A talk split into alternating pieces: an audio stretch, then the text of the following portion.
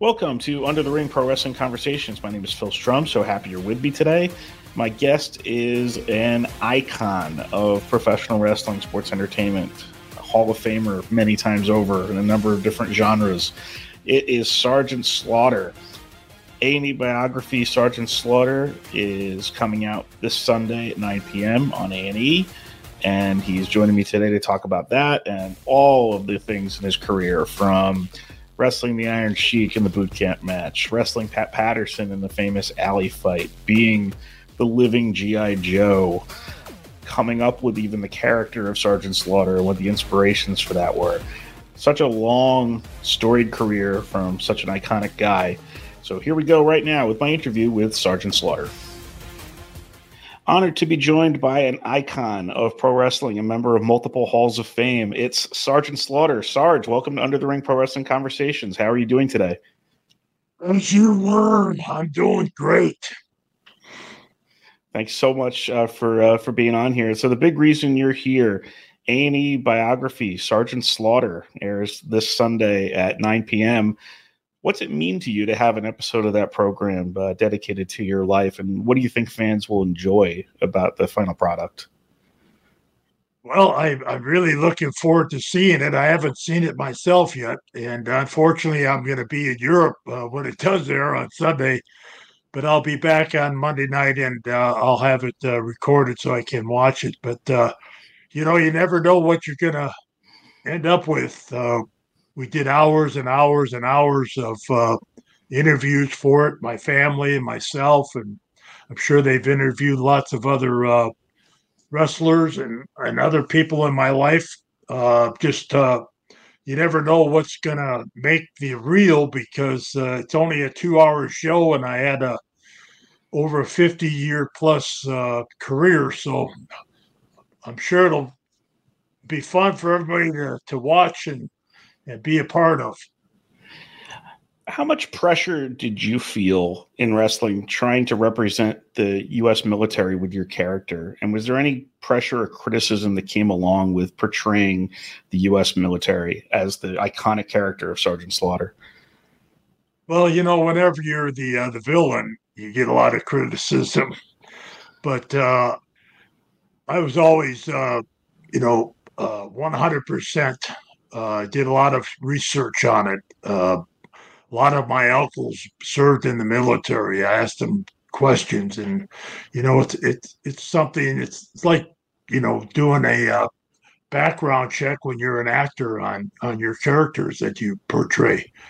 You know, I I started out as uh, some other characters, but then I I found this character Sergeant Slaughter, created it, and uh, took it uh, to heights that uh, no one ever expected, including myself. And uh, it's just an honor when you have uh, people, uh, at least uh, a dozen people, uh, come through a, a line on a day and, and thank me and salute me and shake my hand and say, Thank you. If it wasn't for you, I wouldn't have joined the military, but you were my motivation. You, you, made me want to be a, a soldier, and uh, all the men and women out there that uh, that did that, I, I salute them and I appreciate what they did for our country and for the love of their country to to serve. It's interesting too. You mentioned you were a number of different things before you were Sergeant Slaughter. I, I know you were beautiful, Bobby. I've seen that old promo shot of you, uh, yeah, in, with, yeah. the with the cape or the robe or whatever it was. You were yeah, the long, long blonde hair at the uh, had many uh, outfits, but my favorite was the the red, white, and blue. The uh, the uh, my mother made all those uh, robes for me before she passed, and wow, and uh, I I wore them proudly, but it just wasn't my character. It wasn't the uh, the guy that I felt comfortable with in front of the camera, and I was very, a very I'm uh, still a very shy guy but to get in front of that camera and that red light comes on, you have to go into a character. I, at least I did. I had to find a character that I could portray so that I could uh, to be in this uh, profession. And uh, Sergeant Slaughter was that character that I created. And anytime that I put my campaign cover on uh, and tied up the, uh, uh, laced up the combat boots, uh, I went into character. And anytime I'm on a show like this, I'm in character. I'm in character right now. I'm Sergeant Slaughter right now. So, uh, Bob Remus, uh, beautiful Bobby, just didn't work out for me, and I I was under a mask for a few years uh, at the request of some promoters. Uh, but uh, Sergeant Slaughter was, was always my love and, and someone that I could go into and, and uh, be very comfortable with. What made you most comfortable about becoming, uh, you mentioned, uh, you know, about Bob Remus becoming Sergeant Slaughter? What made you that character? Because it was a different time in wrestling too. You basically became who you were. Well, I, I think uh, because uh, it was just a, uh, it was kind of more me. I, I always uh, enjoyed going to bases, military bases with my uncles, and and getting on the tanks and riding around in all the vehicles, and and it was a love that I, I really wanted. I, re- I really loved the, the military life and uh, I guess it just was in me somewhere. And I, uh, when I turned on the TV one uh, afternoon when my father and I were doing our roofing company and it rained and we couldn't work, I went in and I had retired from wrestling because my mother was sick and I was helping my father with his roofing company. And I turned on the uh, the the TV and there in black and white I heard the uh, Marine Corps hymn, and I sat and watched uh, a movie called The DI, and uh, it all it all happened. It was just like magical. It just uh, everything happened for a reason, and uh, I just said that's that's a character that I can portray. I could be a drill instructor uh, Sergeant Slaughter, and not only did it get through wrestling, but I became the first living GI Joe uh, yeah. from that character. Uh, a lot of people don't know that uh, I'm the I'm the first living GI Joe, and and I'm the only man alive, person alive that has two Hall of Fame rings, one from GI Joe, and and of course one from uh, the WWE. I'm the only man or person alive that has those two rings, and uh, is in a uh, GI Joe and a WWE Hall of Fame. So it, it's uh, it's gone uh, further than than inside the uh, squared circle of wrestling. You know, I'm not only uh, a professional wrestler and uh, a world champion, but I'm the uh, drill instructor for GI Joe, the real American hero. Yo, Joe. Of course, when I was a kid, everybody knew Sergeant Slaughter from wrestling. They also knew you from GI Joe. How did that deal uh, to become the living GI Joe come about, and how important was it for your career? Well, I had uh, come back from my second term of duty to the WWE. And Vince McMahon Sr. was still running the company, and he was so happy that that I was there. He kept saying, "Sergeant, Sergeant, is so glad, so happy to to to have you back. You're the greatest uh, villain of all time. And he kept uh, patting me on the back and and praising me. And I said, "Well, Mr. McMahon, if you think I'm such a great uh, villain, you ought to see me as a hero." And he said, "A hero? Sergeant Slaughter is a hero? Wait a minute, what are you talking about? But what's your idea?" and so I told him, "Well, you know, you got the Iron Sheik from Iran here in the WWE, and uh, here I am, United States Marines, and why don't you let Sergeant Slaughter go after the Iron Sheik because we never really got any payback from what Ayatollah Khomeini did all those years. You know, we never got to punch him right in the nose for all the uh, the problems that he caused with the uh, hostage situation and the killing of the Marines at the embassy and and the Blackhawks going down. And I, I went through the whole scenario with him, and I kind of I think I kind of hypnotized him a little bit. And all of a sudden he snapped out of it and he said, Oh, whoa, that's really good, Sarge. But uh, no, you you can't uh, you might be able to do that for a little while, but uh, you'll ruin the you'll ruin the character Sergeant Slaughter, the villain. and I looked over at his shoulder at his son, who was standing behind him, who was taking over the company, and he gave me the thumbs up. He, he loved the idea. And uh, Mr. McMahon Sr. turned around he said, Vinny, don't you ever turn Sergeant Slaughter into a hero. It, it, won't work. It'll work for a while, but it won't work forever.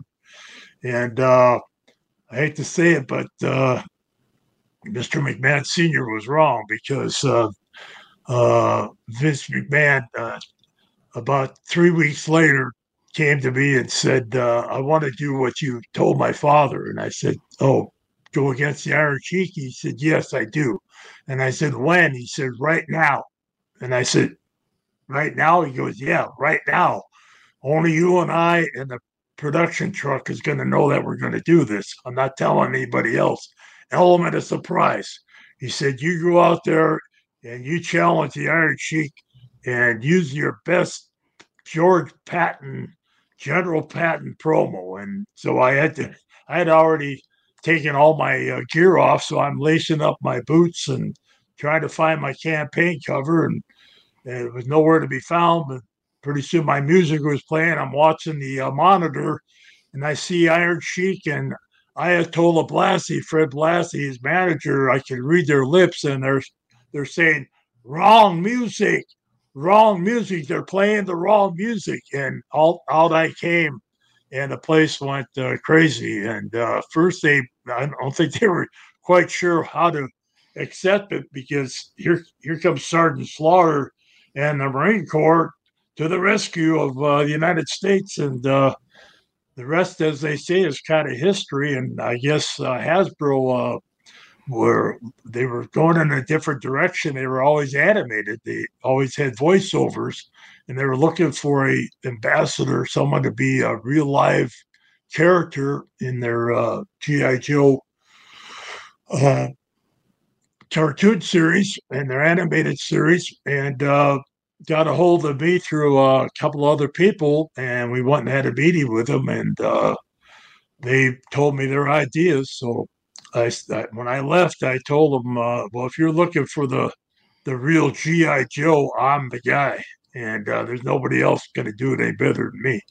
And so by the time I got back home, my attorney told me they'd they'd contacted him several times and said they wanted to sign me up. But then when I went to tell Vince McMahon about it. He said, That's great, Sarge, but I can't let you do it. And I said, Why not? I said, had G.I. Joe and wrestling, G, uh, Sergeant Slaughter. And, and he said, I just signed with LJN last week, and it'd be a conflict of interest to have Hasbro involved. So he said, Thank you for, for going out of your way to, to try to do that. And I said, Well, I think we can make it work. And he went, uh, he, he won't make it work. So finally, I had a decision. I had either uh, stay in the WWE and uh, continue on to do WrestleMania one, or go on to uh, Hasbro and be the first living GI Joe. And I was at the dinner table, and I was kind of uh, quiet. My wife said, "What's your problem? You're not eating." And I said, "Well, I got this. I don't know what to do. Go to Hasbro or stay with WWE." And she said, pretty simple. You can always be a wrestler. You can't always be the first living G.I. Joe. So I said, honey, that's why you get the big bucks. And I called Vince McMahon the next morning and gave him my notice. And it didn't go over so well, but that's how I ended up uh, going to uh, G.I. Joe. And I missed the first uh, six WrestleManias. But number seven, there I was an Iraqi sympathizer. Yeah. I think uh, Vince McMahon was trying to get a little payback on me. Still at the top of the card, so there's there's that. You're the WWF champion. But uh, one thing that uh, fascinated me when Iron Sheik, when we lost Iron Sheik recently, was the story that came out that he was working for your father's uh, roofing company. What what was your relationship like with Khosrow Vaziri, and, and how magical was the rivalry and the matches you created, especially the boot camp match that everybody remembers? Well, I I went to a uh, uh, training camp in Minnesota where I grew up, and uh, Khosrow was in the group that was being trained with uh, Ric uh, Flair, who is Ric Flair of today, and Ken Patera, uh, great uh, uh, Jim Brunzell, Bob Bruggers, a few others, and, and Khosrow was part of that uh, training camp. And so uh, after the uh, the camp uh, one day, uh, I, I ran into him at a uh, at a workout facility, and we he started showing me some amateur wrestling and some uh, moves that I wasn't familiar with, and uh, so we we got to be friends. And I had a little problem at the uh, at the training camp with uh, Billy Robinson, who was one of the trainers, along with Verne Gagne, and uh, Billy and I had a little go around, and Khosrow did like Billy very much, and uh, he thought what Billy did was a was a, considered a cheap shot in our business. And he tried to break my ankle for me, and uh, so uh, Khosrow always kind of looked at me as as kind of the the guy that didn't take any uh, you know crap from anybody, and and I did what I had to do to basically survive. And, so uh, I'm not sure if it'll be in the uh, biography or not, but uh, I tell the story about how that happened and how I ended up uh, being friends with Khosrow. And uh, we ended up in Kansas City together a few times. And he wasn't the Iron Sheik yet, and I had just started as Sergeant Slaughter, so there was no, you know, we were still friends. And in fact, uh, I knew his wife very well. She was from Minnesota, Edina, Minnesota, and uh, and so one day uh, he went off and became the Iron Sheik, and I went off and became uh, more Sergeant Slaughter. And uh, the time came where I thought it was time for someone to to take him on. And uh, but to, to go back a little bit, while he was kind of learning his his trade in Minneapolis, uh, he asked me if if I would be able to hire him uh, to to work so he can make some money because he wasn't making any money uh, when he first started wrestling. So uh, I asked my dad, and uh, yeah, he said bring him down, and we made him our, our kettleman that uh, that summer, and he worked for us for quite a few years, and uh, he was part of Remus Roofing, and always remembered me for that, and and it was uh, a, a, special uh, a bond that we had. But uh, when we got the ring, it was all business. And uh, he came to me one time when they uh, he had the world championship. He had uh, beaten Bob Backlund. I was very proud of that, and I was very proud of him. And one night or afternoon in Pittsburgh, Pennsylvania, he came to my hotel room and knocked on the door, and he said, "I have problem. What's your problem, Khosrow?" coach, who was Verne Gagne, said, I, I give you $100,000 cash if you break Hulk Hogan's leg and bring title to Minneapolis, AWA. And I said, Well, number one, don't be breaking anybody's leg and tell Mr. McMahon Sr. exactly what you just told me when you get to Madison Square Garden on Monday. This was uh, Friday. So on Monday, uh, he uh, I saw him. I said, "Did you talk to Mr. McMahon?" And he said, "Not yet." And I said, "Go talk to him immediately." So he went in and had a long meeting with him, and uh, of course, he uh, ended up losing the title to Hulk Hogan and created Hulk Hulkamania right there. And uh, but he he did listen to me and, and listen to Mr. McMahon and and uh, did did very well in the uh, professional wrestling business. Yeah, he was absolutely. a good man, good father, great husband. And his A and E biography was also very good. I really, really enjoyed the the what they did with him too.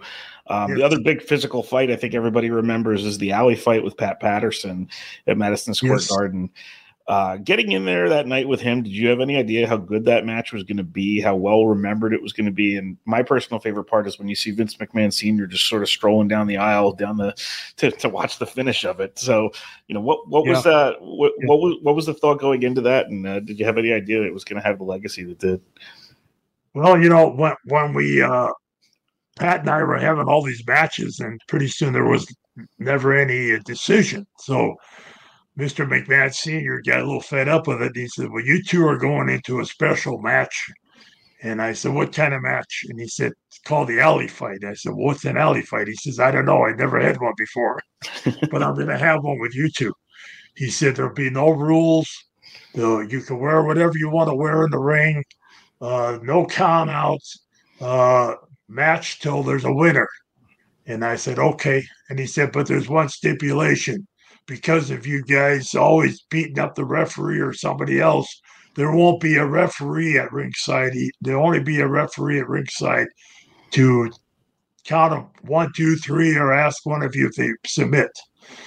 And uh, I said, okay, sounds good to me. So, uh, of course, that night at Madison Square Garden, when I was about ready to, to uh, go to the ring, I said to my manager, uh, General uh, uh, Ernie Roth, the Grand Wizard, I said, uh, Ernie, I got one question for you. He says, Yeah, what is it, Sarge? I said, How does this match end? He said, What do you mean? I said, Well, there's no referee. How do how does the match stop? I mean, he said, That's a good question. So he ran off and he came back. He said, Don't worry about it. Just go out there and do all you, you can do to win. So I did. And of course, as soon as I got to the, uh, inside the the ring, Pat attacked me, and we had probably one of the greatest. Uh, not not only did we, we did have the greatest match of all time in Madison Square Garden, uh, and uh, truly an epic uh, battle because there was no referee. That, as far as I know, there's there was never a match before that without a referee, and I don't think there's been a match since that uh, match without a referee. And so we uh, we ended up uh, battling and battling and battling. And the next thing I know, I'm getting back into the ring to uh, continue the battle and I see a, a towel being thrown in. I said, What? I was so infuriated. I was so mad that somebody threw the towel in because I was still, I wanted to keep going. I, went, I didn't care. I wanted to keep uh, fighting. And, and uh, little did I know that uh, when I I did see the towel come in. That that that made Sergeant Slaughter the toughest SOB on the planet because everybody saw that I didn't want to quit. Somebody threw the towel in for me. It wasn't me. It wasn't right. Sergeant Slaughter. So from that point on, I I had a uh, uh, a label that he was one tough son of a gun, and uh, from that point on, it was easy street because anybody I fought, they knew they were going to be in for a battle. But little did I know that that uh, that match has become uh, a, it's been around the world many, many, yeah. many times, especially for uh, training camps that are teaching wrestlers how to be wrestlers. They show them that match. They say, if you want to be a professional wrestler, this is how you have a match.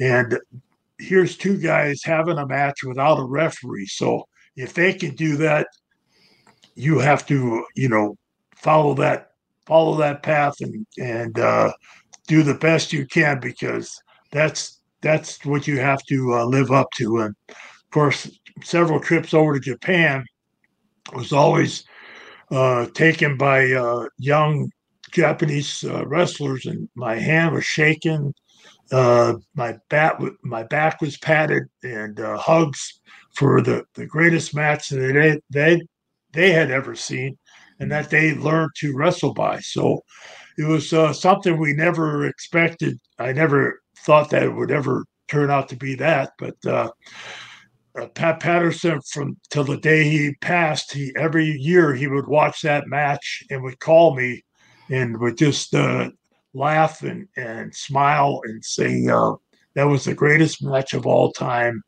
And uh, nobody's ever going to be able to uh, match that. And uh, I don't think they have.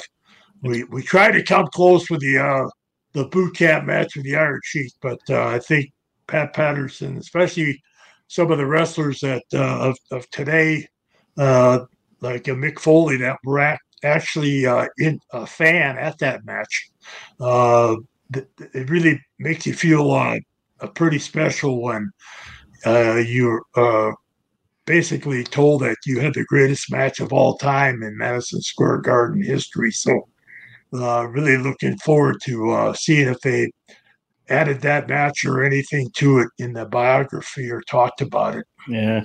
Totally unique match and so fun to watch that years after it happened too. He's someone that isn't talked about a lot in modern times. What can you tell me about working with the Grand Wizard Ernie Roth? He was a, a pure gentleman, and uh, Ernie was the kind of uh, manager that didn't get in your way. He never uh, stepped in to speak for you unless he had to and he knew that Sergeant Slaughter could speak on his own, and uh, he was just pretty blessed and happy to just to be associated with me. But I made him the uh, the the general, my general, and uh, he was pretty pretty proud of that. He always uh, thanked me years and years uh, later, and uh, we always had a special friendship and a bond. And uh, he was just a a tremendous help because he would come to me and, and point out a few things that were, were going on in a match, but never really got involved in a match and uh, was there when I needed him, and especially if he needed to to uh, grab the mic. And uh, I usually let him start out uh, saying his piece, and then I would finish it. And uh, we were quite a team together. That's great. And uh, we're going to move on to something we call the three count now. It's going to be three quick questions and your answers. Uh, first question What's the best match of yours that the fewest people saw? What, what What's like a hidden gem in the Sergeant Slaughter uh, body of work? Well, one time we had a match in uh, Alaska, and uh, about 12 of us went over from uh, Portland, Oregon, Don Owens Promotions. And we were flown over to Alaska and uh, picked up and taken to a uh, mountainside in uh, RVs, uh, uh, four wheel drives. And then from that point on, we went up a mountain on uh, mules. And we got to the top of the mountain, and there was a makeshift ring up there. And it was made out of wood and some rope. And there was two tents, one for the the heroes and one for the villains. And when it came to match time, I peeked out. I was uh, wrestling uh, Dutch man, uh, Dutch uh, Savage at that time, wow. and uh, I looked out, and there was like uh, ten people, ten men at ringside. And I said to the promoter, "Are we going to run? Are we going to still do the show? Are, are we waiting for more people?" He said, "No, it's sold out." And I said, Well, should we wait for the rest to get here? He said, No, that's all it's coming. The government asked these gentlemen who are uh, working up here on the uh, the uh, the lines what kind of entertainment they like to have, and they wanted to have a wrestling match. So we we brought you guys up to have a wrestling match, and uh, the the ring was only like uh, a foot off the ground. And so we had a wrestling match for uh, these 10 gentlemen. And uh, one of I thought it was one of my better matches. And unfortunately, only uh, uh 10 and uh, 11 other wrestlers and a referee saw, saw it. That's great. Second question. Uh, you're a big golfer, I understand. 18 holes with anyone in wrestling history. You get to play in a foursome. Who, who's playing with you? wrestlers? Yeah, anyone in wrestling history, you get to play in a foursome. Who are the other three playing with you? Oh, um, gosh, I guess. Uh, gosh, I, I don't know too many uh, wrestlers that play golf, but uh, I have played golf with uh, vice presidents. And I've I've, I've played uh, golf with some many uh, great celebrities. I guess one of my favorites was Charles Barkley, playing with Charles Barkley. Nice. And uh, of course, Lee Trevino was was uh, uh, a partner of mine in a, uh, a pro am one time, and uh, actually uh, at the end of the game, about I guess the ninth or tenth hole, he handed me a putter out of his bag. He said, "Sarge, try this putter. You're bent over quite a bit try this putter.